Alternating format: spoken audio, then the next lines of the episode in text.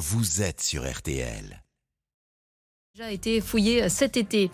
La journaliste Ariane Lavrieux, notre euh, correspondante au Moyen-Orient, a été euh, placée en garde à vue euh, aujourd'hui et cela dans le cadre d'une information judiciaire ouverte par le parquet de Paris pour compromission du secret de la défense nationale et, divulgation d'identité de militaires.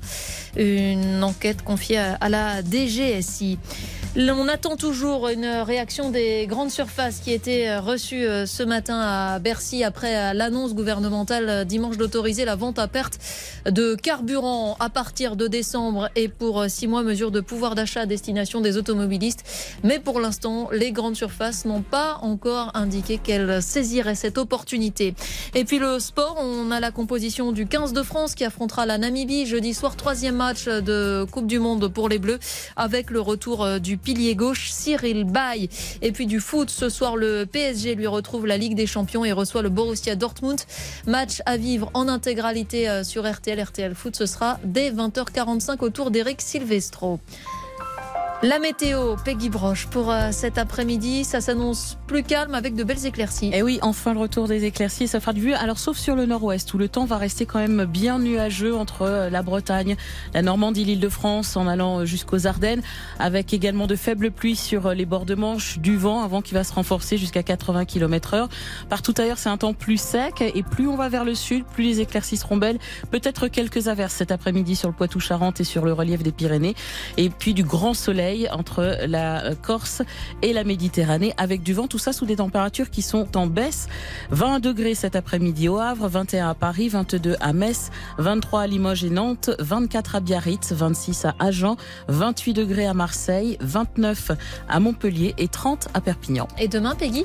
Eh ben demain, le temps sera perturbé. Alors on a une perturbation qui va arriver par la Bretagne. Le temps sera plutôt nuageux sur le nord-ouest du pays avec euh, pas mal de vent également. Dans le sud-ouest, également, ce sera nuageux entre le sud-ouest et les Alpes et pluvieux déjà dès le matin sur euh, la Méditerranée, entre les deux du soleil. Et dans l'après-midi, cette perturbation, elle va se renforcer avec des pluies soutenues entre la Bretagne, le Cotentin, elles seront localement orageuses, des pluies orageuses également dans le sud-est. Et entre les deux, la Nouvelle-Aquitaine, l'île de France et le Grand Est, le temps sera calme et ensoleillé. Et des températures en légère hausse de 19 à 23 près de la Manche, 24 à 28 degrés sur le reste du pays. Mais elles seront en baisse près de la Méditerranée sous les pluies, 23 à 26. Merci beaucoup Peggy Broche. Merci Peggy Broche, merci Céline Landreau. Bien évidemment, comme je vous le dis tous les jours, la France sera au rendez-vous demain avec vous à midi. Voilà, ça vous fait plaisir de, hein, voir. Ah bah oui, bien sûr, 13h, j'enchaîne. À demain Eric, bonne ah, émission. Merci. Les auditeurs ont la parole avec Eric Brunet sur RTL. Les auditeurs ont vraiment la parole dans un instant. Lampedusa. Frédéric, tiens, fait le 3-2-1-0. Bonjour Frédéric. Bonjour Eric. Bon, vous êtes chaud parce que c'est un sujet passionné. Qu'est-ce qu'il y a comme témoignage, comme appel au 3210 et beaucoup de passion autour de ces flux migratoires, de cette difficulté qu'éprouvent l'Europe et la France à maîtriser les flux migratoires? Donc vous aurez la parole dans un instant, mon cher Frédéric, euh, à condition que vous ayez des arguments. Vous avez des arguments? Comme toujours. Bon, eh très bien. C'est mieux quand on appelle et qu'on a des arguments. Allez, on vous écoute, on fait grand cas des messages que vous nous laissez. Bonjour Lisa Marie. Bonjour Eric, bonjour à tous. Dans le répondeur des auditeurs, vous avez continué à réagir au sujet du travail qui ne paie plus. Pour Mohamed, le problème c'est qu'on aide trop les gens qui ne travaillent pas. Écoutez. Moi, j'ai quatre enfants. Euh, je travaille avec mon épouse. On n'arrive pas à joindre les deux bouts. Alors que si je me mettais au chômage et que ma femme se mettait au chômage, on aurait plus d'argent, on paierait pas la mutuelle, on serait parti en vacances avec la CAF été hiver, on paierait pas la cantine. Je pense que le problème est là, c'est qu'on aide plus les gens qui ne travaillent pas que les gens qui travaillent. Anita le rejoint en prenant l'exemple très concret de son fils. Je vous donne l'exemple de mon fils qui travaille. Il, il, travaille aux impôts, voilà. Il gagne bien sa vie. Sa femme est professeure de français. Ils ont trois garçons et il n'y arrive plus. Cette année, à la rentrée, quand certains touchaient 1300 euros euh, d'aide, mon fils a eu zéro centime. Et cette année, il n'a même pas pu acheter des nouveaux vêtements à ses garçons. Mais vous vous rendez compte? Je voudrais vous faire écouter la suite. intéressant. Hein. deux, agents publics, une prof et un fonctionnaire de l'administration fiscale. Ouais, des impôts, oui, bien sûr. Trois enfants. Euh, et ils s'en sortent plus. Et je voudrais vous faire écouter la suite du message d'Anita puisqu'elle propose une solution. Écoutez. ce que les Français ne comprennent pas, c'est que c'est toujours avec notre argent qu'on aide les autres. Donc arrêtez de dire il faut remettre de l'argent dans l'école, il faut remettre. Non, il faut pas remettre de l'argent dans l'école. Il faut simplement augmenter les salaires.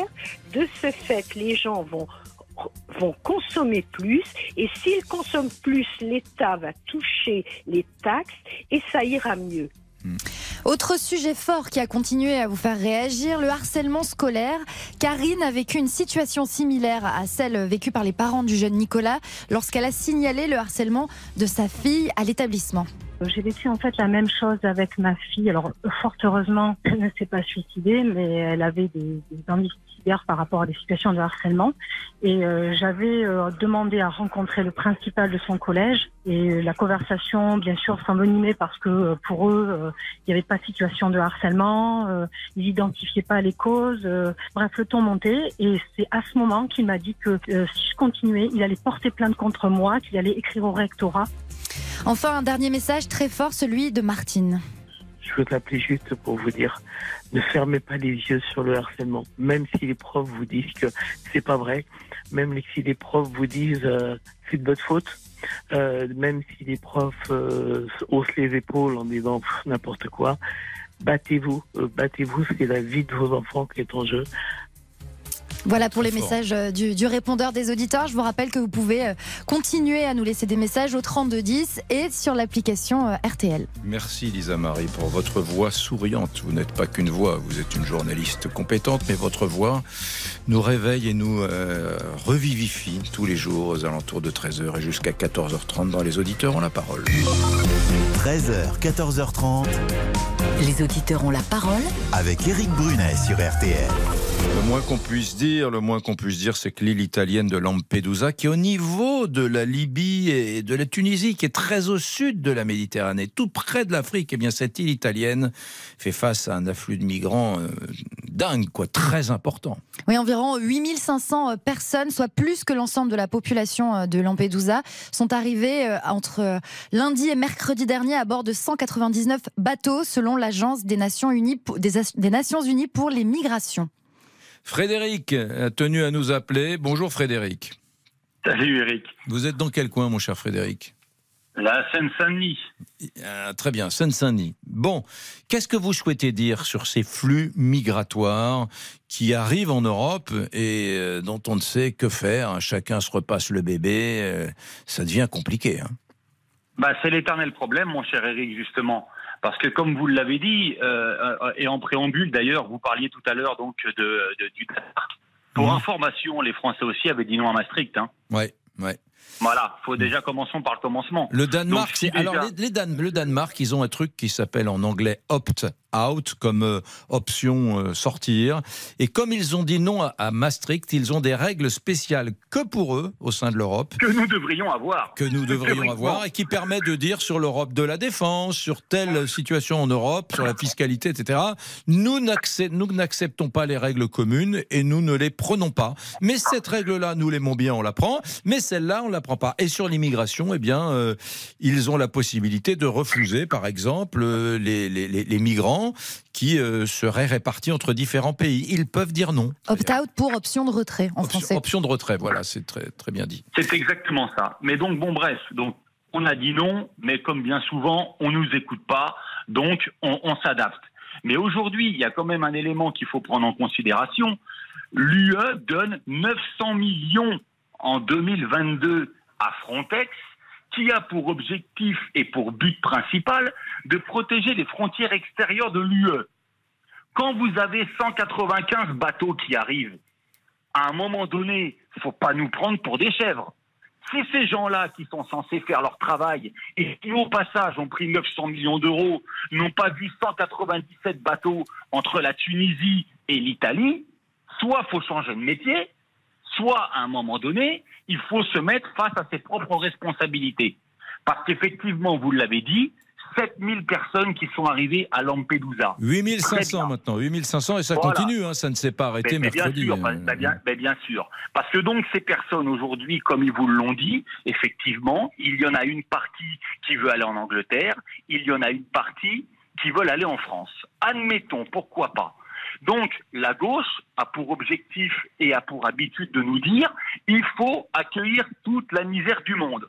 Peu importe de la situation du migrant, que ce soit économique, guerre civile ou un choix personnel, il faut accueillir tout le monde si on écoute la gauche.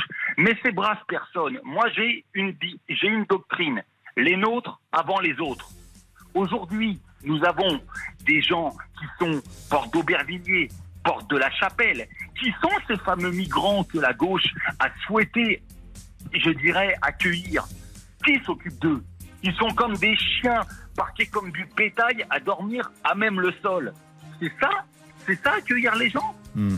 Mais il faut arrêter. On ne peut pas aujourd'hui accueillir toute la misère du monde sans déjà s'occuper des personnes qui sont chez nous. Surtout que là, il y a un réflexe, euh, euh, Frédéric, il y a un réflexe que j'entends monter, moi, dans les auditeurs ont la parole, c'est les gens qui sont en souffrance en France depuis des années, qui ne sont pas issus de l'immigration récente, et qui disent, mais occupez-vous de nous. Nous sommes citoyens français, nous vivons dans la misère. On parlait, on parlait il y a un instant de- des gens qui travaillent et qui ne s'en sortent pas, par exemple. hein. Et donc, euh, qui disent, mais ne sommes-nous pas un peu prioritaires car nous sommes citoyens de ce pays, etc. Donc cette colère-là, bien évidemment, tout le monde l'entend monter. Restez avec nous, Frédéric. hein. Vous restez dans le débat, dans les auditeurs. On prendra Bernadette et Olivier, mais euh, je veux vous garder. À tout de suite. Jusqu'à 14h30. Éric Brunet vous donne la parole sur RTL. 13h, 14h30. Les auditeurs ont la parole Avec Éric Brunet sur RTL. On vous attend au 3 2 1 0. Quelques réactions ce matin sur Lampedusa dans, la, dans le dans le, dans le landerneau politique français, Lisa Marie. Oui, euh, depuis quelques jours, euh, il y a Olivier Véran qui était l'invité euh, du grand jury RTL Le Figaro M6 dimanche. Ah, ça c'était dimanche. ouais. Et ça, je vous propose d'écouter donc euh, ce qu'a déclaré le porte-parole du gouvernement. Nous faisons face, en français et en européen, à euh, l'arrivée de migrants dans des conditions euh, que chacun connaît, chacun a en tête, chacun en image, et que nous voulons y faire face euh, avec cohésion, avec solidarité, mais aussi avec réalisme. Toutes les personnes qui arrivent n'ont pas forcément vocation euh, à rester dans l'Union européenne, et c'est pas en travaillant tout seul, chacun chez soi, et en incriminant les autres qu'on y arrivera. C'est en étant fort ensemble. Pardon, mais je veux pas faire mon, mon anti-macroniste de base, hein, ce que je ne suis pas. Mais ce que dit Véran, là, c'est un peu un tissu de lieu commun et de banalité. C'est un, un discours qu'on aurait pu entendre euh, l'année dernière, il y a deux ans, il y a trois ans, il y a quatre Ouais, cohésion, solidarité, Oui, réalisme. euh, il faut prendre en, main les choses à l'échelle européenne. Bah, c'est des- incantations que l'on entend depuis longtemps. Et d'ailleurs, euh, les, les gens commencent à s'en rendre compte. Ça devient voyant. Hein. Autre réaction, celle d'Éric Ciotti, le président des Républicains, était l'invité de RTL ce matin. plutôt que les répartir, il faut les faire repartir. Il faut qu'il y ait une politique de l'Union européenne très claire pour faire en sorte que ces personnes retournent vers leur pays d'origine. Vous savez, c'est le ministre de l'Intérieur lui-même qui l'a souligné. La plupart des nationalités des personnes arrivant euh, proviennent de pays qui sont des pays sûrs, qui ne sont pas des pays en guerre. on les fait repartir comment Par bateau, par avion Il faut qu'il y ait par bateau, par avion, une action coordonnée de l'Union européenne vers les pays d'origine Et Éric Ciotti au micro d'Amandine Bégaud ce matin. Bien, nous sommes euh, avec Frédéric, qu'on a écouté il y a un instant, qui reste avec nous, mais je voudrais qu'on prenne Bernadette, qui nous a appelé au 3210 dans Les Auditeurs ont la parole. Bonjour Bernadette. Oui, bonjour. On me, on me dit au, au standard, euh, Victor, euh, qui est le chef du standard que je salue, euh, me dit que vous avez recueilli un mineur de- de- de- d'une douzaine d'années, un mineur isolé, c'est vrai, c'est cela? Oui, oui, c'est exact. Oui, oui, un, un enfant dont les parents, qui est malien et dont les parents sont en Libye. D'accord. Les parents de cet enfant euh, malien sont en Libye, très bien. Donc ils sont approchés de la Méditerranée et euh, eux sont restés en Libye et il a fait la traversée. Oui, il a fait la traversée tout seul euh, sur un bateau, euh, enfin ce qu'on voit avec plein de, de gens. Il a été recueilli par un bateau humanitaire. Il a passé quatre mois apparemment à peu près euh, en, dans un camp en Italie, dont il garde d'ailleurs un bon souvenir. Il a appris à faire du vélo là-bas. D'accord. Et puis ensuite, jusqu'à ce que des oncles, qui ne le connaissaient pas d'ailleurs, puisque était en France avant sa naissance et n'était jamais reparti au Mali, donc aient réuni assez d'argent pour pouvoir le faire venir par le train en France. D'accord. Donc il est arrivé en France et comment euh, donc il, est, il parle français, il est francophone, le Mali étant un non, pays non, non, francophone, non, non, non, il n'avait jamais été euh, scolarisé. D'accord. Donc il ne parlait pas du tout français, il parlait uniquement le bambara et quand je l'ai recueilli, il savait juste dire oui, non et, et son identité. D'accord. C'est tout. Comment avez-vous pu le recueillir euh, lé- légalement? Que fait-on? Vous l'avez, euh, il était à la rue et vous lui avez donné un, un toit, un lit? Comment avez-vous fait? Alors légalement, rien du tout. Mmh. Euh, je n'ai aucun droit, aucune, oui, aucun droit, on peut dire ça comme ça. En fait, c'est une association qui, qui connaissait le foyer malien, qui s'occupait des gens du foyer malien, qui connaissait cet enfant et qui m'avait demandé si je pouvais le sortir un petit peu et pour qu'il ne reste pas enfermé quand ses oncles allaient travailler. Donc un soir où ça faisait trois quatre fois que je le sortais, on est tombé sur le responsable du foyer qui a dit cet enfant ne peut pas rentrer au foyer, il n'a aucun droit, c'est un foyer de célibataire majeur, il n'a pas le droit d'être là. Donc euh, moi j'avais un lit disponible, j'ai dit ben il va venir dormir ce soir chez moi, on verra après. Et ensuite ben, ben, ben, ça a perduré puisqu'il n'y avait pas de solution. Et- On a pris contact avec la Croix-Rouge qui l'a évalué comme mineur. Et depuis, ben, j'attends, je voudrais bien que l'aide sociale à l'enfance, le juge euh, me nomme tiers de confiance pour pouvoir n'être pas obligé chaque fois que je vais quelque part de raconter son histoire parce que c'est assez compliqué et ça déstabilise l'enfant. il, Comment s'appelle-t-il? Il s'appelle euh, Amaury. Amaury. euh, ah oui, c'est un vieux, un vieux prénom très vieille France, Amaury. euh. Ben, enfin, A-M-O-R-I. Hein, Ah peut-être oui d'accord parce que j'étais très surpris parce que ça fait un peu vieux, vieux châtelain aristocrate c'est un très joli prénom mais qui fait un peu 19e siècle dites Bernadette euh, alors euh, que- quelle est votre vie? Parce que je vais vous dire une chose il y a le débat politique pour, contre, maîtriser les flux migratoires, les accueillir, ne pas les accueillir, en accueillir certains, etc. Bon, ça c'est le débat politique. Mais ce que vous venez de faire sur le plan humain, on se moque toujours un peu de la gauche caviar qui dit oui, il faut les accueillir et qui ne fait rien. Eh bien, vous, que vous soyez de gauche, de droite, de nulle part ou d'ailleurs, on s'en fiche tous. Ce que vous venez de, faire, Bernadette. euh, Voilà, j'applaudis, bravo. C'est exemplaire parce que vous vous l'avez. Non mais vous vous l'avez fait. Vous vous l'avez fait. Voilà. Et euh, bon, j'imagine que vous n'êtes peut-être pas milliardaire, vous n'avez peut-être pas beaucoup d'argent, mais Non. vous l'avez fait. Non, c'est vrai que ça change la vie, c'est-à-dire euh, plus de. Enfin, c'est un appui pr- un des vacances quand même, parce que une dame très généreuse euh, nous a prêté euh, son- sa maison de vacances. Et je la remercie beaucoup parce que ça a beaucoup plu à l'enfant parce qu'on était au calme. Et, et puis j'ai la chance quand même autour de moi, euh, tous mes amis euh, ont très bien accueilli cette euh, cette façon de faire, ma famille aussi. Ce qui est bien que maintenant l'enfant il a tout un réseau autour de lui et euh, bon bah ce qui m'inquiète c'est qu'il a toujours pas de papier euh, et ça c'est très euh, ça c'est très embêtant. quelle- parce quelle que- relation avez-vous avec lui Euh, vous, vous, Il vous considère comment Une amie Vous êtes euh, C'est amical euh Ça dépend des moments, ça Ouais. dépend. Euh, en général, très bien. C'est un enfant qui est extrêmement intelligent, Ouais. euh, qui est très gentil. Alors, euh, quand il est bon, pas satisfait de moi, il dit cette dame, sinon il m'appelle par mon prénom. Euh, par exemple, il a dit à son professeur principal que je le martyrisais. Ouais, d'accord. On a demandé pourquoi. Il a dit parce qu'elle veut me faire faire des devoirs le soir. Alors, alors, ton professeur a dit c'est une très bonne chose, faut continuer. Et quand Ouais. il m'a raconté l'anecdote, parce que c'est lui qui me l'a raconté, il m'a dit c'était vraiment pas mon jour de chance. Bon, il est très français. S'il commence déjà à râler contre les devoirs, c'est bien, ça veut dire qu'il a, il a vraiment pris le pli de la culture française et qu'il parle français déjà. Il parle français. Et ça y est, il parlait pas un mot au mois d'octobre, il parle couramment, il fait des jeux de mots, il a de l'humour. À, à tout de suite, Bernadette. À tout de suite, euh, Frédéric. Beaucoup de réactions, me dit-on au standard. À tout de suite. Éric Brunet vous donne la parole sur RTL. Éric Brunet, Les auditeurs ont la parole sur RTL. 13h25, Lisa Marie. Que va-t-il se passer dans les auditeurs ont la parole dans les prochaines minutes On va parler de la série Tapi qui cartonne actuellement euh, sur Netflix. On attend euh, vos témoignages. Est-ce que vous allez regarder ou est-ce que vous avez déjà regardé Avec euh, Laurent- série Laurent Lafitte Et Laurent. Lafitte qui joue euh, Bernard Tapie. euh, Pas ouais, mal, ouais. hein Oui, ouais. Moi, j'ai- j'en suis à l'épisode 4. Et puis, on va également parler de la visite du roi Charles III et de la reine Camilla en France. Ce sera, oui, on a même une petite musique derrière. Donc la visite du roi, ce sera à partir de demain. Est-ce que vous allez suivre cette visite? Est-ce que vous trouvez qu'on en fait trop? Je vous rappelle que euh, un dîner d'État est organisé euh, à Versailles. Voilà, on attend euh, vos appels au 3 2 1 0. Je rappelle que c'est 50 centimes la minute.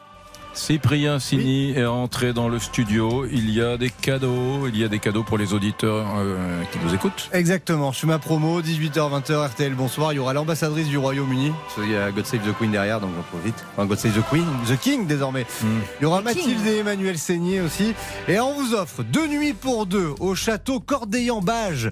C'est au cœur du Médoc, un relais château fantastique au milieu des vignes. Ne prenez pas votre voix de camelot. Hein. Ah, mais Ça si, va, il faut on est- vendre. On n'est pas des idiots. Hein. Je vends le cadeau. Oui, nous vous- tu peux euh, prendre la voix super sobre. Nous vous offrons deux nuits dans un château, un truc un peu plus Vous sensuel. une quoi. belle voix, une voix vous super. faites ça très bien, Eric. Ouais, je vais vous déléguer le, le cadeau bientôt. Donc euh, 32-10 pour jouer, 3-2-1-0. Vous dites au standard 10 que vous voulez jouer. Ou vous avez également l'appli RTL où vous laissez vos coordonnées pour qu'on vous rappelle. Deux nuits pour deux au château Cordeillan-Bage au cœur du Médoc. Merci beaucoup. Allez, on va parler de Lampedusa. On, con- on continue. On a eu le témoignage incroyable à l'instant de Bernadette euh, Montreuil, hein, Île-de-France, euh, Seine-Saint-Denis, qui a carrément recueilli un mineur isolé de 12 ans chez elle. Il n'a pas de statut. Certes, il est, euh, il est scolarisé désormais, mais enfin, il n'a pas de statut, il n'existe pas, il n'a pas de papier. On a écouté ce témoignage et j'ai quand même dit, euh, bon, ben voilà, elle au moins, elle l'a fait. On peut mener tous les débats qu'on veut, elle, au moins, elle l'a fait, Frédéric, qui est avec nous. euh, Frédéric, elle l'a fait, Bernadette. Elle l'a fait, et, et à la limite, Eric, je vais lui dire comme toi, bravo Bernadette. Maintenant, je vais poser une question à Bernadette, si je peux me permettre. Oui. Votre démarche, votre démarche est, est tout à fait louable, mais pourquoi vous n'avez pas fait la même chose avec un des 290 000 mineurs orphelins français qui vit pratiquement dans les mêmes conditions dans notre pays? Bah, parce que d'abord, euh, je n'en co- je n'en connais pas. Et puis, euh, je ne pense que on ne m'aurait pas, euh, les administrations ne m'auraient pas donné l'autorisation d'en prendre un. Bah, bien sûr que C'est si, là- madame. Mais non, parce que non, parce qu'un mineur français, il a des papiers. On rentre dans une procédure d'adoption, c'est plus la même histoire. Et, et- Donc et- vous voyez, vous ouais. voyez mon cher Eric, Ouais. on en revient toujours au même problème, la lourdeur administrative. On en revient toujours au même problème. C'est pas la lourdeur voyez- administrative, c'est l'adoption en France. Euh, voilà, vous pouvez pas vous emparer d'un gamin de 17 de, de 12 ans ou 13 ou 14 ou 17, peu importe, il a des papiers, il a une existence, il a des parents, euh, il est déjà assujetti, enfin, il est déjà dans une euh, un truc administratif, il est déjà dans une institution, vous pouvez pas le prendre comme ça. Mais vous comprenez la problématique de fond que je, que je soulève? C'est-à-dire que oui, vous vous êtes là, vous êtes très préférence nationale. C'est-à-dire, vous dites, euh, il y a des gamins français, euh, citoyens de ce pays, euh, qui sont euh, dans la panade, et on va s'occuper d'un jeune migrant de 12 ans, et c'est ce que vous dites, c'est ça même pas ça, c'est que, c'est que vous savez que le- les, les chiffres de l'INED sont malheureusement implacables. En 2022, on est quasiment à 700 000 orphelins de moins de 25 ans dans notre pays. Hmm. Hmm. Orphelins Oui. Donc, et je, et je parle donc de personnes qui ont de moins de 25 ans, et on est sur 290 000 mineurs Ouais. de moins de 18 ans, Hmm. donc de 0 à 18. Donc, moi, moi, je suis tout à fait, et, et je, et je le redis, c'est tout à fait, on va dire, euh, louable ce que Bernadette a fait, et je la félicite. Je dis juste que malheureusement, la situation de notre pays, et elle le voit bien, nous vivons dans le même département, elle et moi, nous sommes à 10 minutes l'un de l'autre. Nous voyons bien ce qui se passe chez nous, porte de la Chapelle, porte de Montreuil, porte d'Au- porte d'Aubervilliers. Alors, on voit bien, on voit Bernadette, bien, malheureusement. Bougez pas, Frédéric. Bernadette va vous répondre dans un instant. Et euh, il y a également Olivier qui sera avec nous à tout de suite. Les auditeurs ont la parole jusqu'à 14h30 sur RTL. Éric Brunet. Jusqu'à 14h30 Les auditeurs ont la parole avec Éric Brunet sur RTL. Olivier a fait le 3, 2, 1, 0 Bonjour, il est Eric. 13h32. Bonjour Olivier. Oui, bonjour Eric. Lampedusa, faut-il accueillir les migrants? Quel rôle doit jouer? La France? Doit-elle prendre sa part, la France? Qu'en pensez-vous? Bah, justement, moi, ce qui me dérange un peu sur ce point, c'est la réaction de l'Europe. On voit bien que euh, globalement, que ce soit l'Europe, euh, les têtes pensantes ou nos, personnels politiques. Hein, euh, vous l'avez passé avec Monsieur Véran. Hein, bah, c'est des réponses tarte à la crème, comme d'habitude. Hein. On peut pas gérer au niveau national, c'est au niveau européen. Oui, bon, bah quand on a dit ça, on a botté en touche quelque part. Bien sûr. Mais il y a rien, ça, ça fait pas avancer le schmilblick, quoi. Moi, j'ai l'impression, en, en, en, en, en- comment, en transposant un peu la problématique, c'est qu'on a exactement la même problématique que les vaccins pour le Covid, quoi. Euh, Il y a un pays qui va en avoir tant, l'autre qui va en avoir tant. Enfin là, vous avez Madame, euh, Madame euh, van der Leyen qui, qui, qui s'est déplacée. Euh, comme conclusion, à ce que j'ai compris, c'est bah faut se répartir les migrants. Voilà, la belle avancée. Donc quand est-ce qu'on va vraiment, enfin quand je dis on, quand est-ce que ces gens-là vont vraiment se mettre autour d'une table pour nous créer une, une vraie Europe, quoi? Ben, je vais vous dire ce qui là- va se passer, c'est franchement, que euh, c'est la catastrophe. ce qui risque de se passer si les opinions publiques se retournent sur ce sujet, c'est-à-dire considèrent que ça n'est pas acceptable, c'est qu'il va y avoir dans les principaux pays d'Europe des gouvernements populistes, selon la formule actuelle, et ces gouvernements populistes, dans quelques années, euh, changeront les choses, Euh, mais aujourd'hui, ça n'est pas à l'ordre du jour. Ça n'est pas à l'ordre du jour. Et si- s'il n'y a pas de, de, de, de, de, de Mélanie, euh, de Marine Le Pen ou de, euh, de Victor Orban qui dirigent l'Europe, les choses ne, ne changeront pas d'ailleurs. Et, et certains s'en réjouissent. D'ailleurs, moi, je ne je n'émets pas de jugement, mais je ne- je n'imagine pas aujourd'hui, avec euh, Monsieur Olaf Scholz euh, en Allemagne, avec euh, Emmanuel Macron en France, je n'imagine pas avec le Premier ministre aujourd'hui en Espagne, je n'imagine pas les choses changer. Bah voilà, vous avez tout dit. non mais cela dit, ce Voilà. n'est pas un. Je suis pas en train de vous dire. Euh, euh, c'est enfin, c'est pas un jugement de valeur. Je dis simplement non, il y a un que moment, il y a un moment, Macron, faut poser les. Pedro Sanchez et Olaf Scholz ne veulent pas changer les choses fondamentalement, à mon avis.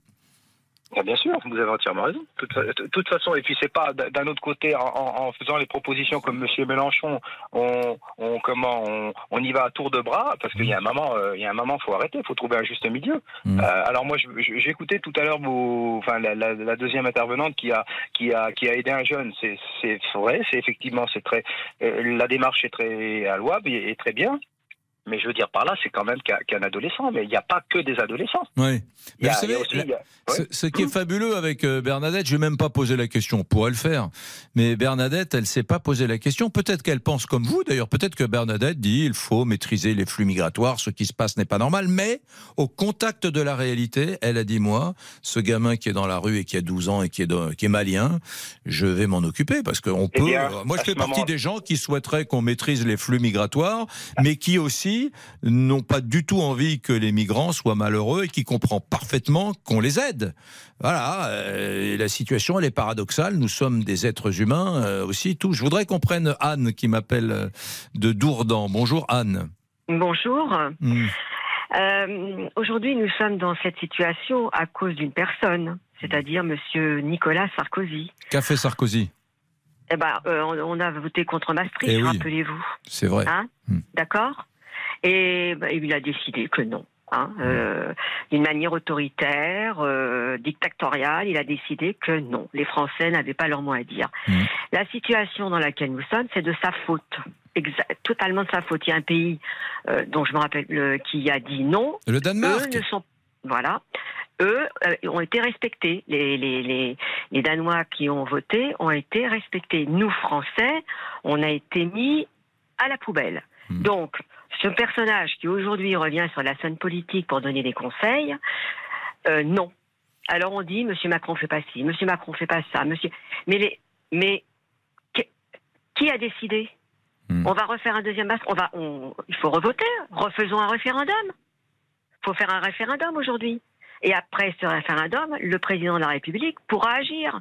Mais que peut-il faire aujourd'hui Dites-moi, que peut-il faire Et si Il a les mains liées. Anne, Anne, et si j'entends ce que vous dites, hein, et si il y avait quelque chose de plus fort que tout cela, qui est un- une espèce de mouvement euh, historique, qui est le sens de l'histoire, que cette euh, euh, Afrique qui va avoir 2 milliards euh, d'habitants euh, en 2050, que les migrations, pour des raisons climatiques, euh, politiques, sont une, une réalité euh, historique ça a déjà in- existé, hein, ça a inéluctable. Et si on ne pouvait rien contre ça? C'est une question que je soulève. hein, Et si ça n'était pas un petit fait politique actuel, contemporain, mais si c'était un mouvement historique, voilà, que les Africains par millions euh, euh, quittent leur continent pour venir en Europe ou pour aller ailleurs encore. Mais ceux qui sont arrivés là aujourd'hui, en ce moment, ce ne sont pas forcément des Africains, ce sont des personnes qui quelque part dans leur pays euh, sont moins bien que chez nous et, la France et le pays, la France, l'Angleterre, tous ces pays sont, pour eux c'est c'est le Graal. Ils pensent qu'ils vont tout avoir, ils pensent que on, on fait tout quand même pour attirer les gens au vu de au vu de tout ce que l'on peut donner. 80% des migrations africaines sont intracontinentales, c'est-à-dire que les Africains migrent aussi à Ouais. l'intérieur de l'Afrique. Il y a beaucoup de Maliens qui vont au Sénégal, de Sénégalais qui vont en Gambie, de Guinéens qui vont en Guinée, de Guinéens qui vont au Gabon, de Gabonais qui vont au Cameroun pour chercher du travail, etc. Parce qu'attention, en Afrique, il y, a des- y y a pays qui Mm. ont des croissances à deux chiffres. Oui, qu'attention, oui, en, en. Afrique, en Afrique, il y a des quartiers avec des tours, euh, etc. Mm. Je suis pas, euh, n'ayons pas toujours une vision ultra Ouais. misérabiliste de l'Afrique. Il y a aussi en Afrique des économies qui, sont en situation de croissance euh, forte. C'est pour ça qu'on ne- on ne voit pas que. Hmm. On ne voit pas que les Africains. Hmm. Hein, ceux qui sont arrivés là ne sont pas tous Ah des oui, Africains. ah bah oui, oui, bien sûr. D'accord Donc, euh, alors il y a ceux qui vraiment euh, veulent euh, vivre bien, Hmm. et puis il y a les autres qu'ont-ils en tête On se le qui- demande. Qui ont un autre projet, Anne. qui ont un autre projet. Bien. Donc euh, voilà, et aujourd'hui, euh, la droite, euh, dirigée par dirigée par qui c'est Ciotti. Ciotti, voilà, Ciotti. est en train de, de de dire tout et n'importe quoi, alors qu'il aurait dû se- s'adresser à, à Sarkozy en lui disant mais c'était une erreur et Ouais, personne n'a osé dire. Chez les Républicains, vous savez que chez les Républicains, ça commence sérieusement à remettre en cause euh, le Ah bah, passé de Sarkozy. il hein. temps, vous, vous- Ah, C'était 2005, merci. on est en 2023, ça fait 18 ans, qu'au bout de 18 ans, ils se remettent en cause. ah bah dites-moi, euh, la vie est belle pour eux. Hein. Ils se- Alors aujourd'hui, ils sont contre tout, ils sont contre Monsieur Macron. ils sont- Mais, mais, mais moi, je voudrais pas être à sa place. Hein. Hmm. Bon, Anne, j'ai beaucoup de messages. Euh, mer- merci de votre appel. Merci à Bernadette, à Frédéric, à tout le monde. Euh, restez avec nous, bien sûr. Mais il y a des messages qu'on nous a écrits. Je voudrais que Victor les lise. Bonjour Eric, bonjour à tous. Quelques messages sur notre application RTL et notre page Facebook. Et on commence avec Patrick. Va-t-il falloir que nous manifestions contre l'immigration? Nous ne sommes pas en capacité de bien les recevoir. Bénédicte, les ONG ont le bon rôle, mais après, ce sont les Européens qui doivent assumer. Et, on, et puis on termine avec Martine. Toute cette misère humaine, nous devons faire ce que nous pouvons pour la recueillir. Bravo à Bernadette, en tout cas, bravo. Euh, les enfants, on va parler de Bernard, Bernard Tapie. Fallait-il faire une série sur Bernard Tapie Euh, En tout cas, elle cartonne sur Netflix. À tout de suite. Contactez-nous gratuitement via l'appli RTL ou au 3210. 50 centimes la minute.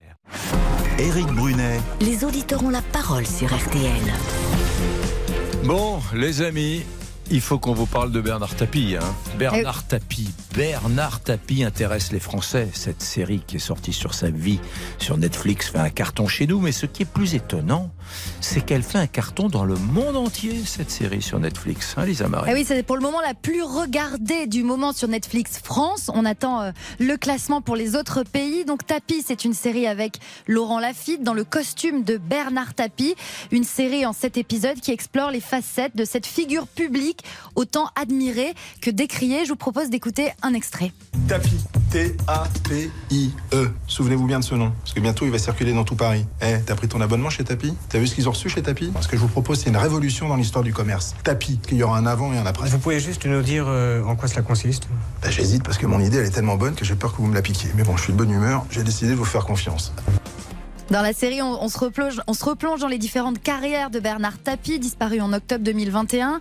Il a été successivement euh, chanteur, gérant de chaîne de magasins, repreneur d'usine, présentateur télé, ministre, député européen, président de l'OM, patron d'une équipe cycliste ou encore PDG d'Adidas.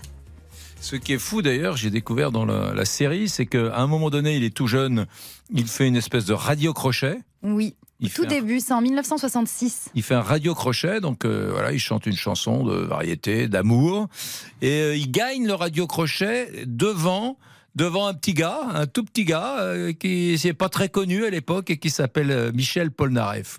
J'adore cette histoire. Ouais, c'est marrant. Ouais, ouais. Je, vous voulez qu'on écoute l'extrait, euh, la, la- la chanson Passeport pour le soleil? Oui, c'était sa Passeport chanson. pour le soleil. Une chanson de Bernard Tapie. écouter. 1966.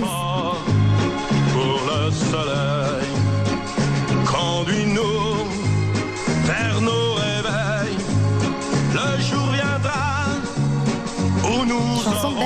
Tapie qui à l'époque, ça s'écrivait Tapie T-A-P-Y. Ah oui, à l'américaine, Bernard Tapie, Tapie. Allez, Franck nous appelle de Nice. Bonjour Franck.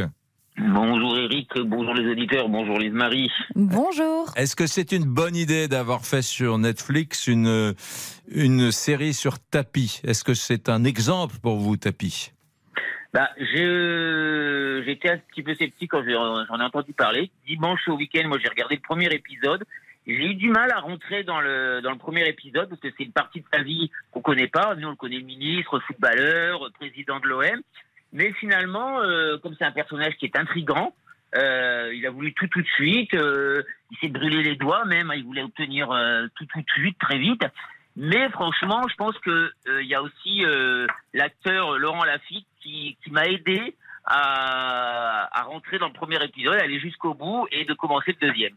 Et de commencer le deuxième. Euh, c'est Tristan Seguela euh, qui est le réalisateur de cette série. C'est le fils du publicitaire célèbre euh, Jacques Seguela. Il est, il est très talentueux d'ailleurs, ce, ce Tristan Seguela. Mais euh, je sais, Lisa Marie, que la famille Tapi euh, pas, dingue de la série, quoi. D'ailleurs, Oui, c'est un eu peu des- normal parce il y avait que. eu des critiques, notamment euh, de, de son fils euh, Laurent, euh, voilà, qui, qui trouvait. En fait, Tristan Seguela n'a pas sollicité la famille Tapi pour euh, créer cette série. C'est ça un petit peu qui a surpris euh, la famille. Et ce qui est bien noté au, début de chaque épisode, c'est que c'est une fiction inspirée de faits réels. Ouais, ouais, ouais. Attendez, Franck, bougez pas. On va prendre Didier également. Je crois qu'il a, il a commencé, à- il a avancé, Didier. Bonjour, Didier. Oui, bonjour Eric. Euh, Oui, alors moi effectivement j'ai avancé, j'en suis au quatrième, donc j'en ai encore deux à regarder. Moi j'ai une admiration inconsidérée de Bernard Tapie. J'ai toujours admiré ce gars, et d'ailleurs quand il y a des émissions, quand il y a des reportages sur lui, j'ai mes amis qui savent euh, ce que, ce que je pense de Bernard Tapie, qui m'envoient des textos à « En veux-tu, en voilà, tiens, regarde sur telle chaîne ce soir, il y a Tapie, sur telle chaîne ce soir, il y a Tapie. » Alors, Didier, Didier, quel est le tapis que vous aimez, qui vous fascine Alors moi, c'est alors l'homme en lui-même, c'est pas trop mon truc. C'est ce qu'il représente, c'est ce qu'il a fait, c'est ce qu'il a subi, c'est ce qu'il a pu encaisser avec euh, avec euh, avec beaucoup de, de courage. Euh, moi, je l'ai rencontré, enfin, je, je le voyais souvent parce qu'il avait une maison, comme tout le monde le sait, en Seine-et-Marne, un moulin. Mmh. Euh, il allait faire son marché le, le dimanche, le samedi, pardon, le Où il a été matin. euh, attaqué, cambriolé, Voilà, violenté, c'est ça, euh, c'est ça, ainsi que c'est sa ça. femme. Je trouve, je trouve ça, ouais, je trouve ça, c'est une horreur. Et il y a des gens qui se sont permis de dire que c'était euh, que c'était pas vrai, que c'était du bluff, qu'il s'était fait euh, ça lui-même. Enfin bref, peu importe. Moi, j'ai vu sa tête hein, après. Moi, j'ai vu sa tête. Moi aussi, enfin nous aussi, on- moi aussi je l'ai vu et, et euh, donc il allait, il allait faire son marché et je vous assure, je, je, je savais qu'il allait sur le marché vers 11h, 11h30 midi et je me pointais sur le marché pour aller faire mon marché moi-même pour pouvoir euh, voir cet homme. Mais je n'ai le seul regret que j'ai aujourd'hui, c'est de ne pas euh, avoir eu le courage. Alors je ne sais pas pourquoi, peut-être parce qu'il me faisait peur. Pourtant j'ai 62 ans, je suis quand même plus un gamin. hein. de, ne, de ne jamais avoir pu lui dire lui dire bonjour euh, euh, et, et avoir écha- euh, échangé deux ou trois mots euh, avec lui parce que Mm. c'est vraiment pour moi c'est une représentation c'est un homme qui, qui, qui a subi des choses et qui il a tout fait il a touché à tout il a touché à tout à tout bon c'est vrai qu'il a pas peut-être peut-être pas toujours été très honnête mais il s'en est toujours sorti. Euh, sauf bon après il, a été- il est allé en prison tout ça il a subi la prison mais c'est incroyable. Et, et, il et avec euh, avec beaucoup de courage euh, C'est vrai quand, quand je réfléchis, il a été tolard, il a été ministre, il a été Oui. chanteur, il a été en- euh, Chef d'entreprise. chef d'entreprise, mythique, Adidas, il a été patron de club de foot. Ouais, de l'OM. Et il, s'en- il s'en est toujours sorti et il s'en est toujours, enfin sorti. Je veux dire, il a, il a toujours tenu le coup et une fois il a dit à, à Laurent Delahousse, et ça c'est une, c'est une, expr- enfin un- un- une phrase qui m'est toujours restée dans la tête. Il a dit à Laurent Delahousse de, de, de où vient l'expression se faire de la bile? Hmm. Et, et en fin de compte, il dit que si, euh, enfin, il dit en deux mots que s'il a eu son cancer, c'est parce que, bah, parce que tout, tout ce qu'il a subi, euh, tout ce qu'il a subi, ça lui a fait, euh, ça lui a fait mal, quoi. Donc, euh, oh, moi, j'en suis certain, j'en suis persuadé. J'en suis Restez avec persuadé. nous. On, on sera dans un instant avec une Yvonne, c'est ça, Yvonne, qui elle appelle de la Nièvre et Tapi, c'est pas comme vous, hein. Tapi lui sort par les yeux. À tout de suite. Jusqu'à 14h30. Éric Brunet vous donne la parole sur RTL. Les auditeurs ont la parole jusqu'à 14h30 sur RTL. Éric Brunet. C'est vivre. Ça, c'est encore une chanson de Bernard Tapie. Une autre chanson de Bernard Tapie, alors là elle date de 1985, il était déjà plus connu et, et voilà, ça s'appelle Réussir sa vie tout simplement. Réussir sa vie. Yvonne m'appelle du département de la Nièvre, Montluçon, Vichy. euh, c'est ça, la Nièvre? Non, je me suis un peu. Non, non, non, euh, je me trompe. C'est Ah non, c'est Montluçon, c'est l'Allier. l'Allier. C'est Nevers, la Nièvre, mais que je suis nul. Allez, je démissionne, je m'en vais. Ah oui, hein, en géographie, c'est zéro. Hein. Non, non, non, je suis bon en géographie. Là, j'ai eu un bug. J'ai eu un bug. J'ai eu un bug. J'ai confondu avec euh, l'Allier. Bon, la Nièvre. Yvonne, euh, Bernard Tapie, alors, euh, est-ce que, est que ça vous semble une bonne idée de faire une série sur ce personnage? Non, pas du tout. Ah, pourquoi? Argument. Oh, Parce que, parce que moi, ce gars-là, ça a été un profiteur, ça a été un magouilleur. Euh, il a trempé dans beaucoup de choses avec Adidas et tout ça. Enfin, c'est mon opinion personnelle, mais moi, c'est, c'est, pour moi, c'est un individu qui mérite pas l'intérêt qu'on lui porte. C'est tout. vous- Il, a, il a voulu sauver Adidas et tout ça, mais ça lui a rapporté. Hein euh, vous inquiétez pas, euh, il savait très bien ce qu'il faisait. Hmm. Voilà. J'ai l'impression que. mon, c'est mon opinion personnelle. hein. J'ai compris. J'ai l'impression que vous l'avez jamais aimé. Tout au long de ces années tapis, ça a duré des décennies. Euh, bah, au début, début, on le connaissait pas forcément bien. Euh, moi, euh, il était comme beaucoup d'autres. euh, J'écoutais, c'est tout. Hmm. C'est au fur et à mesure de- des années qu'on passait, ce qu'il a fait, qu'il s'est investi un peu partout, dans le foot, dans ci, dans là. Vous inquiétez pas, hein, il était malin. Oui. Ça, par contre, on peut lui reconnaître ça. Ouais. Il, a- il- il avait une intelligence de, pour le profit. Pas pour mettre son intelligence à profit de science ou autre chose. Pour le profit. C'est- Pour moi, c'était un magouilleur, c'est tout. Il mérite. Pour moi, il ne mérite pas euh, tous les éloges qu'on lui fait. Bah, Il a, il, a, il a sauvé le club de. de- euh, enfin, il- sauvé ou occupé, parce que moi, je suis pas très. Pourtant, j'ai des petits-enfants qui sont fouteux. Mais moi, je, je- je suis une femme et je suis pas le foot. hein. Hmm. Bon, bref. Euh, euh, je Vous alliez parler de l'Olympique de Marseille? Oui, l'Olympique de Marseille, vous inquiétez pas, s'il est allé là, c'est parce que il savait qu'avec le foot, euh, il allait euh, empocher de l'argent. Hein. et, et, Ça, pour et- ça, ça, pour faire ça, il coup. était malin. Et faire un coup politique aussi, parce que faire gagner Ben le oui, premier, le premier sûr. faire gagner. Le...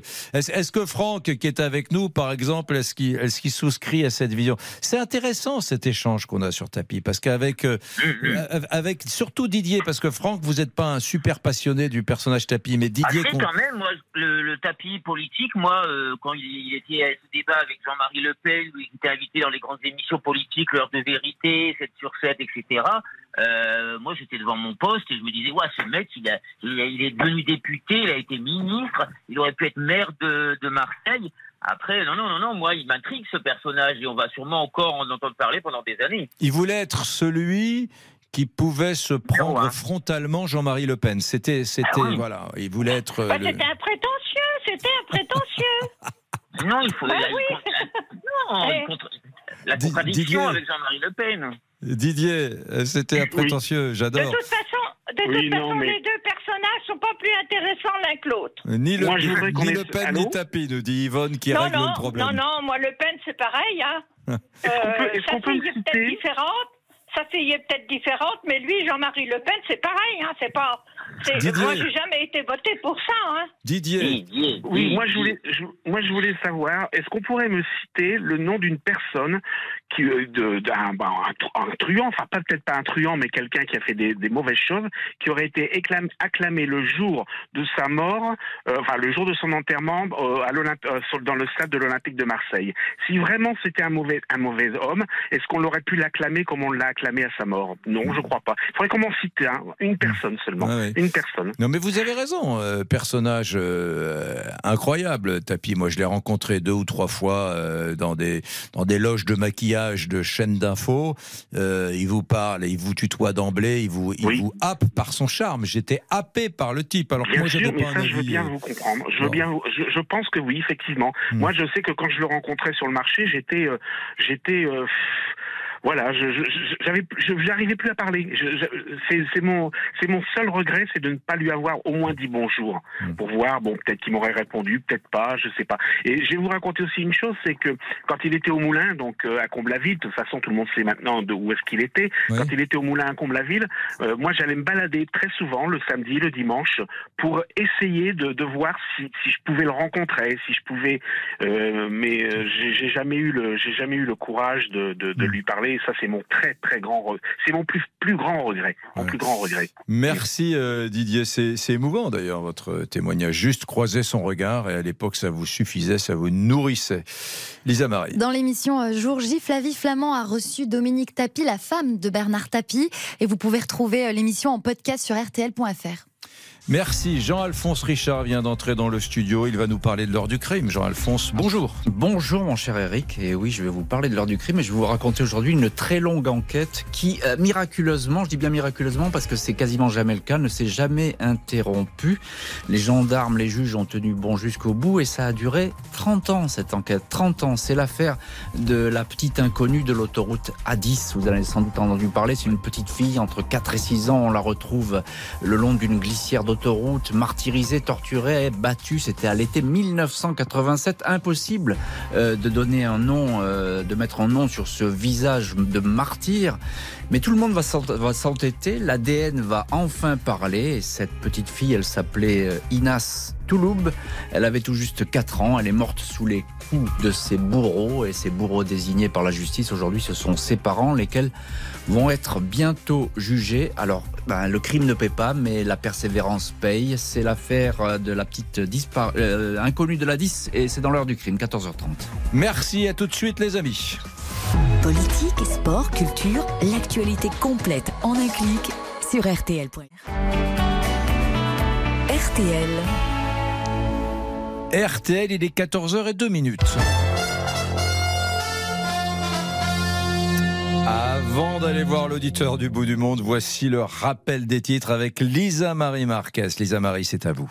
Un peu plus de deux mois après la disparition d'Émile, de nouvelles fouilles ont été réalisées ce mardi au Vernet, dans un plan d'eau de la commune où l'enfant de deux ans et demi a été vu pour la dernière fois le 8 juillet dernier. Des recherches qui n'ont rien donné. On connaît la composition du 15 de France pour la rencontre face à la Namibie demain à Marseille. Ménagés contre l'Uruguay, les tauliers sont de retour. Antoine Dupont, Thomas Ramos, Gaël Ficou, mais également Cyril Bay ou Jonathan Danty seront bien sur le terrain jeudi soir. Une rencontre à vivre sur RTL. Le roi Charles III et son épouse, la reine Camilla, sont attendus à partir de demain à Paris. Au programme, descente des Champs-Élysées et dîner d'État à Versailles. Ils se rendront ensuite à Bordeaux. On va en parler avec vous, Eric.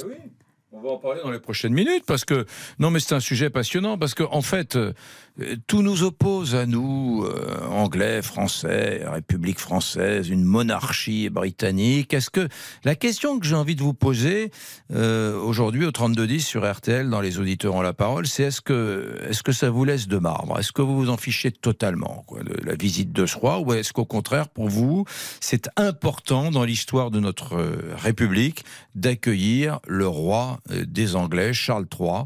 J'aimerais votre sentiment sur ce sujet, mesdames, messieurs. Vous nous appelez dès à présent au 3210. On va vous écouter. On en parle dans quelques instants. Un point sur la météo. Demain, mercredi, le temps sera perturbé, couvert et pluvieux en région Provence-Alpes-Côte d'Azur et en Corse. Des averses seront possibles aussi sur les Pyrénées et la Bretagne. Dans les autres régions, le, temps, le ciel restera ensoleillé toute la journée. Les températures seront en hausse l'après-midi. Le matin, 10 à 15 degrés en général, 15 à 18 près de la Méditerranée. L'après-midi, 20 à 24 près de la Manche, 24 à 28 ailleurs et 29 à Montauban. 13h, 14h30. Les auditeurs ont la parole Avec Eric Brunet sur RTL. Mesdames, Messieurs, je vous invite à boucler votre ceinture. On part pour un vol de plusieurs heures. Oh Oh, près de 10 heures euh, d'avion, hein, puisque nous allons totalement à l'ouest du Canada, à Vancouver. L'auditeur du bout du monde. Et l'auditeur du bout du monde s'appelle Laurent. Bonjour Laurent. Bonjour Eric, bonjour Lisa Marie. Qu'est-ce que vous faites? Qu'est-ce que vous faites dans la vie, mon cher Laurent? Alors je suis chauffeur routier, donc effectivement j'habite Vancouver, mais la- l'heure où je vous parle, il est exactement 5 heures du matin ici à Los Angeles, Californie. Ah oui, d'accord. Donc vous êtes routier dans l'ouest du, du continent américain. Ça veut dire que vous avez des, les gros camions comme dans les films, comme dans les séries, euh, les gros camions américains, les énormes trucks. Exactement. Les bons gros diesels qui polluent bien. Oh là là, mais il est comment votre camion là? Il a, il a une tête de camion américain, j'adore moi. Je trouve que c'est un look de dingue ça. Alors malheureusement, le design a un peu changé euh, au fil des décennies. Là, j'ai euh, ce qu'on appelle un Freightliner Cascadia. Donc c'est un l'avant est beaucoup plus, euh, il y a beaucoup plus de rondeur. Il y a toujours un nez allongé en avant, Ouais. mais ce n'est pas comme les euh, comme par exemple dans le film euh, Heat ou d'autres films ou comme dans Duel avec le le Peterbilt avec le, le nez bien droit, bien allongé qu'on appelle le External Hood. C'est plus du tout les mêmes les mêmes modèles, mais ça reste quand même des, des camions typiquement américains qui sont toujours différents des modèles européens. Vous aimez votre, votre travail vous, vous sillonnez quelle zone euh, L'ouest canadien, mais aussi l'ouest américain? Que faites-vous comme trajet régulièrement? Alors régulièrement, c'est euh, surtout la côte ouest, donc de Vancouver jusqu'à euh, Los Angeles, parfois San Diego, de temps en temps San Francisco. Mais sinon, euh, j'ai eu l'occasion euh, d'aller. pff, En 18 ans, j'ai été partout, mais euh, sauf l'Alaska ou puis les territoires au nord du Canada. Mais sinon, euh, encore il y a à peine un an, j'ai été euh, jusqu'à Atlanta, euh, New York, euh, Chicago de, de manière régulière. Donc c'est euh, des grands, grands trajets, oui. mais, mais vous avez une vie de, de dingue. Vous dormez où le soir?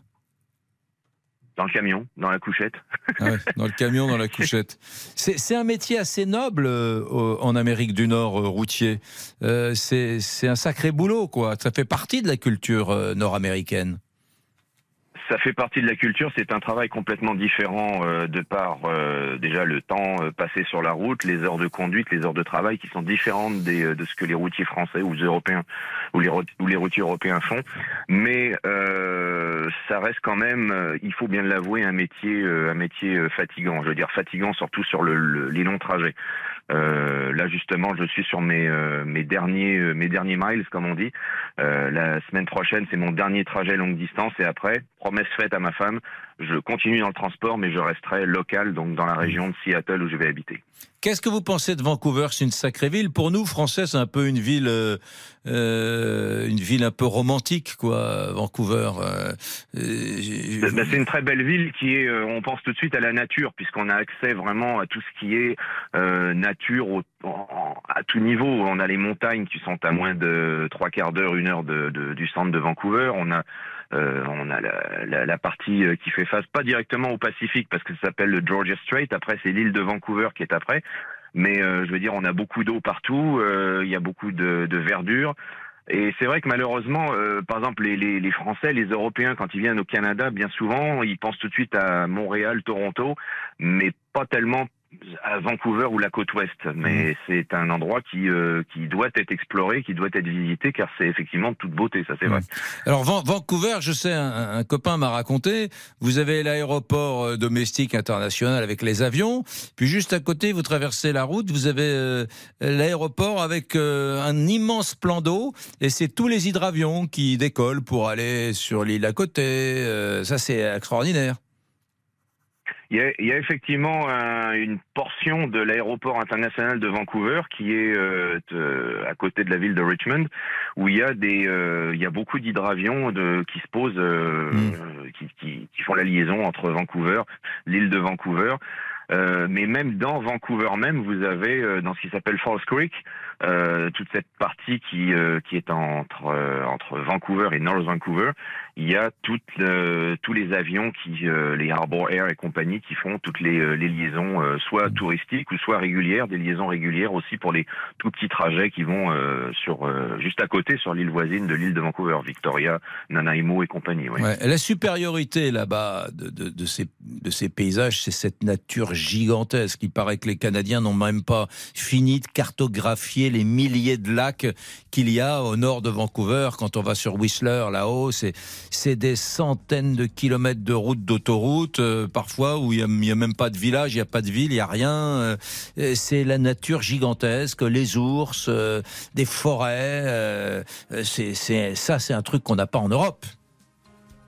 Ah non, effectivement, euh, et de par le métier que je fais, j'ai rencontré euh, toutes sortes d'animaux. Effectivement, vous parliez des ours.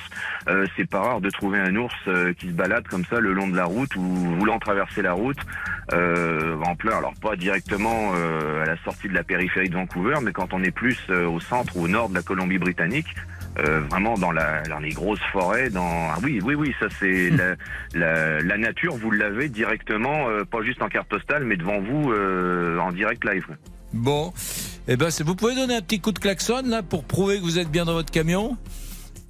Alors je vais le faire, mais alors je pense que je vais me faire tuer par les autres, euh, les, les, autres chauffeurs à côté. Ouais. Voilà. Il, est 5 h du matin, vous allez réveiller tout le monde. Il est bien dans son camion. Ah ouais, je pense qu'il. bon, allez, euh, merci à Laurent, Laurent Flamboirari qui est à, avec nous, qui a une vie extraordinaire euh, au, en Amérique du Nord, entre Los Angeles et Vancouver, et qui va s'installer plus durablement à Seattle et faire des traversées. On le rappellera quand il sera installé à, à Seattle. Merci Laurent, c'est super d'être avec vous. Euh, dans merci un à instant... vous, merci à votre équipe. merci à vous. Dans un instant, on va parler de ce roi euh, Charles III. Est-ce que ce décorum euh, dans l'accueil de ce monarque qui a finalement pas tant de pouvoir que ça, il a même pratiquement plus de pouvoir au Royaume-Uni, est-ce que, euh, est-ce que ça fait sens pour vous d'accueillir ce roi comme cela? À tout de suite, vous nous appelez au 3210. Dans les auditeurs ont la parole. Jusqu'à 14h30. Éric Brunet vous donne la parole sur RTL. Les auditeurs ont la parole jusqu'à 14h30 sur RTL. Éric Brunet. La République française met les petits plats dans les grands pour accueillir le nouveau roi d'Angleterre, Charles III. Vous avez le menu, il paraît, le menu du Eh oui, le menu du dîner d'État à Versailles qui aura lieu euh, demain. Alors, en entrée, homard bleu, tourteau de casier avec un voile d'amandes fraîches et de la menthe coque. Ça, ce sera pré préparé par Anne-Sophie Pic, la chef triplement étoilée. Pour le plat, volaille de Bresse au maïs, accompagné d'un gratin de cèpe. Ça, c'est Yannick Aleno qui va préparer. Et pour le dessert, c'est Pierre Hermé, le pâtissier Pierre Hermé, qui va préparer un ispahan, euh, son dessert signature gâteau macaron avec des petites notes de rose. Incroyable. Donc on a du Anne-Sophie Pic pour commencer avec des produits de la mer. Yannick Aleno avec Yannick une volaille. Et puis, euh, De Bresse. Bon, voilà. Allez, on prend qui? On va prendre Olivier. Tiens, Olivier m'appelle de Calais. Mon cher Olivier, Oui. bonjour. Bonjour Eric. Bon, ça vous exalte tout ça? Oui, moi ça, euh, ça m'énerve un petit peu. oui. Ah, ça vous énerve. ouais, ouais, ça vous énerve. Oui, oui, oui, Pourquoi oui, oui, parce que bah, déjà d'une, je trouve que c'est un petit peu obsolète euh, toutes ces visites de de rois, de reines, etc., etc. Pour commencer, euh, je pense que c'est c'est d'une autre ère. Hein, euh, et puis deuxièmement, euh, je vois pas ce qu'il vient euh, faire ici. Maintenant, il fait euh, son pays ne fait plus partie de la communauté européenne. Et puis euh, euh, qui vit sa vie. Et puis euh, vivons la nôtre, quoi. Voilà, tout simplement, quoi. Oui. Euh, Et en même temps, et, et- et là où je pourrais abonder dans votre sens, c'est qu'il n'y a plus de pouvoir. hein. Voilà, il y a c'est-à-dire qu'il Et en, peut, pas plus, influer. et en plus, il a aucun pouvoir, oui, bien On- sûr. On, Pas on- on va pas parler. Je vois que vous, vous êtes de Calais. Bon, on va pas parler de, de Oui. ce qui se passe à Calais avec lui. Hein. euh, Bon, Euh, c'est- pour ça en plus, oui, que je suis un petit peu euh, pas remonté, mais euh, bon, à Calais, ils nous ont assez embêtés depuis de nombreuses années. Je suis assez d'accord avec vous sur Calais et sur vraiment là, les Anglais n'ont pas été à la hauteur de ce drame humain. euh, Non, et, non, euh, vraiment. du tout, du tout, du tout. Mais en tout cas, ce qui est, ce qui est, ce qui est, voilà, ce roi, il vient pas faire de politique, ou alors vraiment c'est très subtil, c'est de la politique euh, vraiment avec des, des, des coups de billard là, mais bon, ils vont pas parler de Oui, c'est politique. très, c'est- très protocolaire. euh, Je peux l'entendre. Hein. Bon, c'est un roi fraîchement nommé, enfin depuis un an. Euh, donc bon, je peux comprendre euh, sa visite, hein, sa visite royale. Hein. Bon, euh, euh, ce qui se fait, mais euh, bon, ma foi, euh, est-ce bien utile? Est-ce bien utile bah, déjà dans les dépenses de la France? Dans euh, euh, dans les effectifs, euh, les policiers, les gendarmes, les machins, les bidules. euh, Et puis en plus, je pense que le roi Charles euh, euh, s'en tape euh, un peu royalement, royalement, tiens, c'est le mot, euh, de la France en plus. Euh, il parle français. hein. Euh, on, on a Nicolas Ah oui, qui, qui nous appelle au 3210. Bonjour, mon cher Nicolas. Bonjour Monsieur Brunet. Que, que faites-vous dans la vie? Moi, je suis professeur d'histoire-géographie. Ah, et euh, vous êtes. Ah, j'im- alors, vous- hein, vous devez être heureux de cette visite, non? Ah, moi, je suis heureux parce que là, vous me dites que le roi n'a pas de pouvoir. Il est quand même le chef d'État de 56 pays. Ouais, Il est il est- et euh, son effigie est présente sur un- énormément de monnaies dans le monde. La France a des liens historiques avec l'Angleterre et le roi n'est qu'à l'incarnation physique de l'entité qu'est l'État d'Angleterre. Oui. Euh, Oh, c'est vrai que le roi règne sur l'Australie, le Canada, etc. Mais c'est purement euh, symbolique quand même, hein, Nicolas. Ah, je, je- je ne suis pas du tout d'accord avec vous. L'ordre de la Jarretière, dont il est le commandeur, sa devise est, est en français. Le- la devise de l'Angleterre est en français aussi. Hmm. Ah oui, Dieu est mon droit. soit- Ouais. Dieu soit qui mal y pense. Ouais. L'Angleterre, euh, ça remonte à Guillaume le Conquérant. On est lié à l'Angleterre. Que ce soit- 1066, l'in- l'invasion de l'Angleterre par Guillaume le Conquérant, le Normand Guillaume le Conquérant. Ouais. Et derrière lui, vous avez énormément de contrats, vous avez, il- il- vous avez plein d'associations de, de bienfaisance euh, avec lui. Et donc, la France a tout à, à grandir de, de sa venue. Mesdames, Je Messieurs, je vous dérange- annonce officiellement l'intervention au 3210 dans les auditeurs ont la parole du premier auditeur royaliste de la journée. Vous êtes royaliste, Nicolas royaliste de cœur en guise parce que finalement les rois ont fait notre histoire au même titre que la République, mais sur le temps long, c'est juste une reconnaissance de tous les héritages, qu'ils soient républicains ou monarchistes. Eh, no- eh, Nicolas, faut-il euh, rétablir les Bourbons sur le trône de France? Mais les- un Mais Bourbon non, parlementaire, hein, euh, une monarchie euh, dé- démocratique et parlementaire. hein. C'est un débat qui est, qui est, qui est- qui est dépassé aujourd'hui. Vous voyez, il y, a- il y avait il y a quelques jours, il y avait Louis XX de Bourbon qui était présent sur le mont des Alouettes en Vendée pour commémorer la- l'insurrection vendéenne. J'en faisais pas de par- je, n'en étais pas de la partie, ça ne me Hmm. concerne plus, c'est dépassé. Mais par contre, avoir une juste reconnaissance des justes apports de la monarchie comme de la République, c'est de l'honnêteté intellectuelle plus Hmm. que de, de- oui plus que de la politique. Vous en parlez à Thierry Ardisson, qui est royaliste. Il vous dit, mais c'est pas du tout un débat dépassé. Vive euh, la monarchie parlementaire. Il faut en France, pour assu- assurer euh, la continuité de l'État, euh, mettre de la cohésion dans les rouages entre les différents Français qui viennent de, de monde et qui ont des origines différentes. Il faut un roi ou une reine parce que c'est comme ça qu'on construira un ciment commun à tous. Ça, c'est ce que dit Ardisson. C'est pas totalement saut, hein, Nicolas. Ah, mais je, je peux totalement partager, mais vous comprenez, moi dans mon métier, je suis affilié à l'État. Dans mes compétences professionnelles, c'est partager les valeurs de la République. Je Hmm. ne vais pas vous dire à une grande antenne que vive la monarchie, vive le roi. Ça, c'est- complètement dépassé. Et je me mettrai en faute euh, professionnelle à votre égard et à l'égard de, de mes jeunes. Non, à mais là où Olivier avait raison tout à l'heure, Olivier qui m'appelle de Calais, c'est que sur les vrais sujets politiques qui touchent la France et l'Angleterre, notamment parlons de la jungle de Calais, c'est un sujet majeur hein, qui, qui a causé quelques fâcheries entre nos deux pays avec tous les, migrants. euh, bon, eh bien, euh, c'est pas Charles III qui va s'attaquer à ce sujet. Charles III, il vient, il fait des sourires, il serre des mains, il regarde, il plaide pour l'environnement parce que c'est sa passion, mais euh, sans octroyer aucun crédit à rien du tout. Donc, ça n'est pas une visite euh, vraiment utile. Moi, je veux bien, vous croyez que la visite de M. Kadhafi était purement utile? Quand il a planté sa tente à l'Élysée?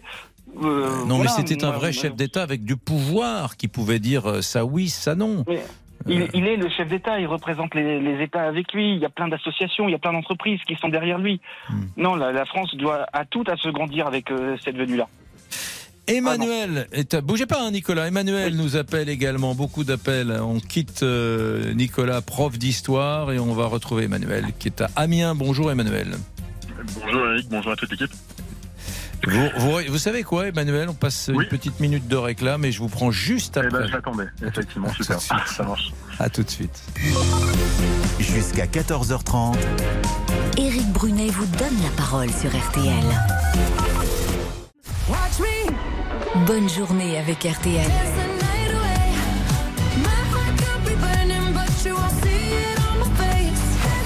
RTL, vivre ensemble. Jusqu'à 14h30. Les auditeurs ont la parole avec Eric Brunet sur RTL. On parle de la visite du roi d'Angleterre. Que va-t-il faire, euh, Elisa Marie, le roi, demain? Eh bien, Eric, il a un programme chargé, donc il va arriver à, Paris demain après-midi. Il va aller avec euh, Emmanuel et Brigitte Macron euh, raviver la flamme du soldat inconnu à l'Arc de Triomphe, puis descendre les Champs-Élysées. Ensuite, il va s'entretenir au Palais de l'Élysée avec Emmanuel Macron en tête à tête pour parler biodiversité, climat et sommet sur l'intelligence artificielle mmh. qui est prévu en novembre au Royaume-Uni. puis, donc, on en a parlé tout à l'heure, le dîner d'État à Versailles. Le jeudi, le roi et Camilla passeront par la Seine-Saint-Denis avec Brigitte Macron pour rencontrer euh, des associations en lien, en lien avec le sport. Et ils finiront euh, vendredi à Bordeaux pour aller visiter euh, bah, un domaine viticole, bien sûr, et une association. Voilà, Smith Olafite. Mmh. Et Camilla est aussi attendue dans une association caritative. Bien, allez Emmanuel, euh, est-ce qu'on en fait trop? C'est Mélenchon qui disait je souhaite aux, Britanniques de devenir une république, hein, il y en a marre de la monarchie. Est-ce qu'on en fait trop avec ce roi d'Angleterre, Emmanuel? Alors, euh, j'avais pas prévu de répondre ça, mais je souhaite à Mélenchon de moins dire bêtises. Mmh. Voilà, je ferme la parenthèse. Euh, juste pour dire, non, on n'en fait pas trop c'est tout un autre honneur de, de, perpétuer ce qui a toujours été fait au niveau de la France euh pour accueillir, ben, quand on avait la, la reine Elisabeth, euh, et avant elle, c'était son père, euh, c'est Georges VI. Si au moment de passer à Elisabeth II, on s'était dit on en fait trop, et c'est plus d'actualité, euh, on n'aurait pas pu apprécier autant les, les, valeurs et la personnalité de, de la reine Elisabeth. Là, c'est vrai que c'est nouveau, mais en même temps, c'est comme ça qu'il fonctionne, c'est comme ça qu'on a été habitué à recevoir euh, le roi, enfin la, la, royauté. Emmanuel, Emmanuel vous, vous n'avez pas eu, eu, honte quand euh, la venue du roi a été annulée euh, la, la dernière fois avec tous les, les, mouvements sociaux? Complètement. Moi, moi j'ai eu un peu honte. Hein. Moi, je, Complètement. C'était la honte, une honte nationale et une honte internationale parce que à cause de, bah, de, de, certains individus, certains imbéciles, n'ont pas peur de. Hein, hmm. à un moment donné, ben voilà, on, est obligé de tous en pâtir et de laisser une sale image de la hmm. France.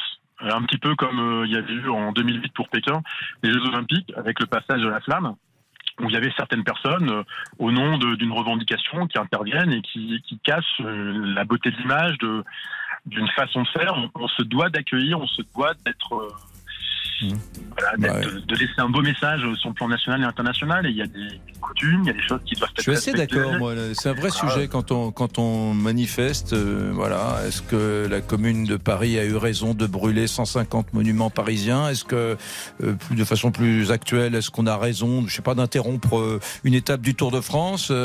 Et quand on touche au cœur de la France, du pays, même pour manifester son, son mécontentement ou même dans un moment très dur de la vie sociale Je sais pas, c'est des vraies questions que doivent se poser les historiens. Bon, merci Emmanuel, merci beaucoup. J'accueille la vraie star d'RTL, celui qui présente l'heure du crime tous les jours. Je parle d'Yves Calvi. Ah, ah oui, bah c'est une sacrée blague. Jean-Alphonse Richard. Euh, salut. L'heure du crime, bah, c'est tout de suite et c'est aujourd'hui l'affaire de l'inconnu de la 10. 30 ans d'enquête. Elle s'appelait Inas Touloub. A tout de suite. A tout de suite. Bonjour, c'est Ophélie Meunier. Le journal inattendu sur RTL. Chaque samedi, retrouvons-nous pendant une heure en direct sur RTL à 12h30 pour le journal inattendu. Les informations du jour avec les reportages éclairants de la rédaction et un invité qui nous livre son regard sur l'actualité. Le journal inattendu, c'est tous les samedis en direct à 12h30 sur RTL. Vous avez manqué une émission? Retrouvez-la sur rtl.fr et l'application RTL.